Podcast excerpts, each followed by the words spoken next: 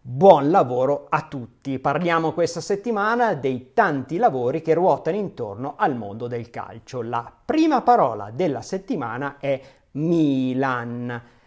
Qui a San Donato milanese da dove vi sto parlando è in arrivo tanto lavoro. Sì, dopo il via libera della giunta comunale il club rossonero ha acquistato i terreni dell'area San Francesco sorgerà uno stadio da 70.000 posti con uno store, un museo, un hotel e infine i nuovi uffici dei club. Obiettivo?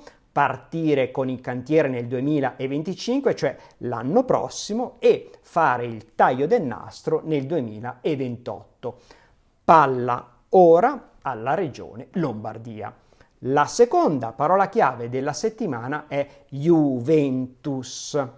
Domenica prossima ci sarà Juventus Frosinone. La Juve ha giocato a proposito di ospitalità d'anticipo. Infatti è l'unico club d'Europa ad avere e gestire un hotel a 4 stelle, il J Hotel All'interno, spiega il general manager Massimiliano Moncalieri, 138 stanze, di cui 32 riservate ai giocatori della prima squadra.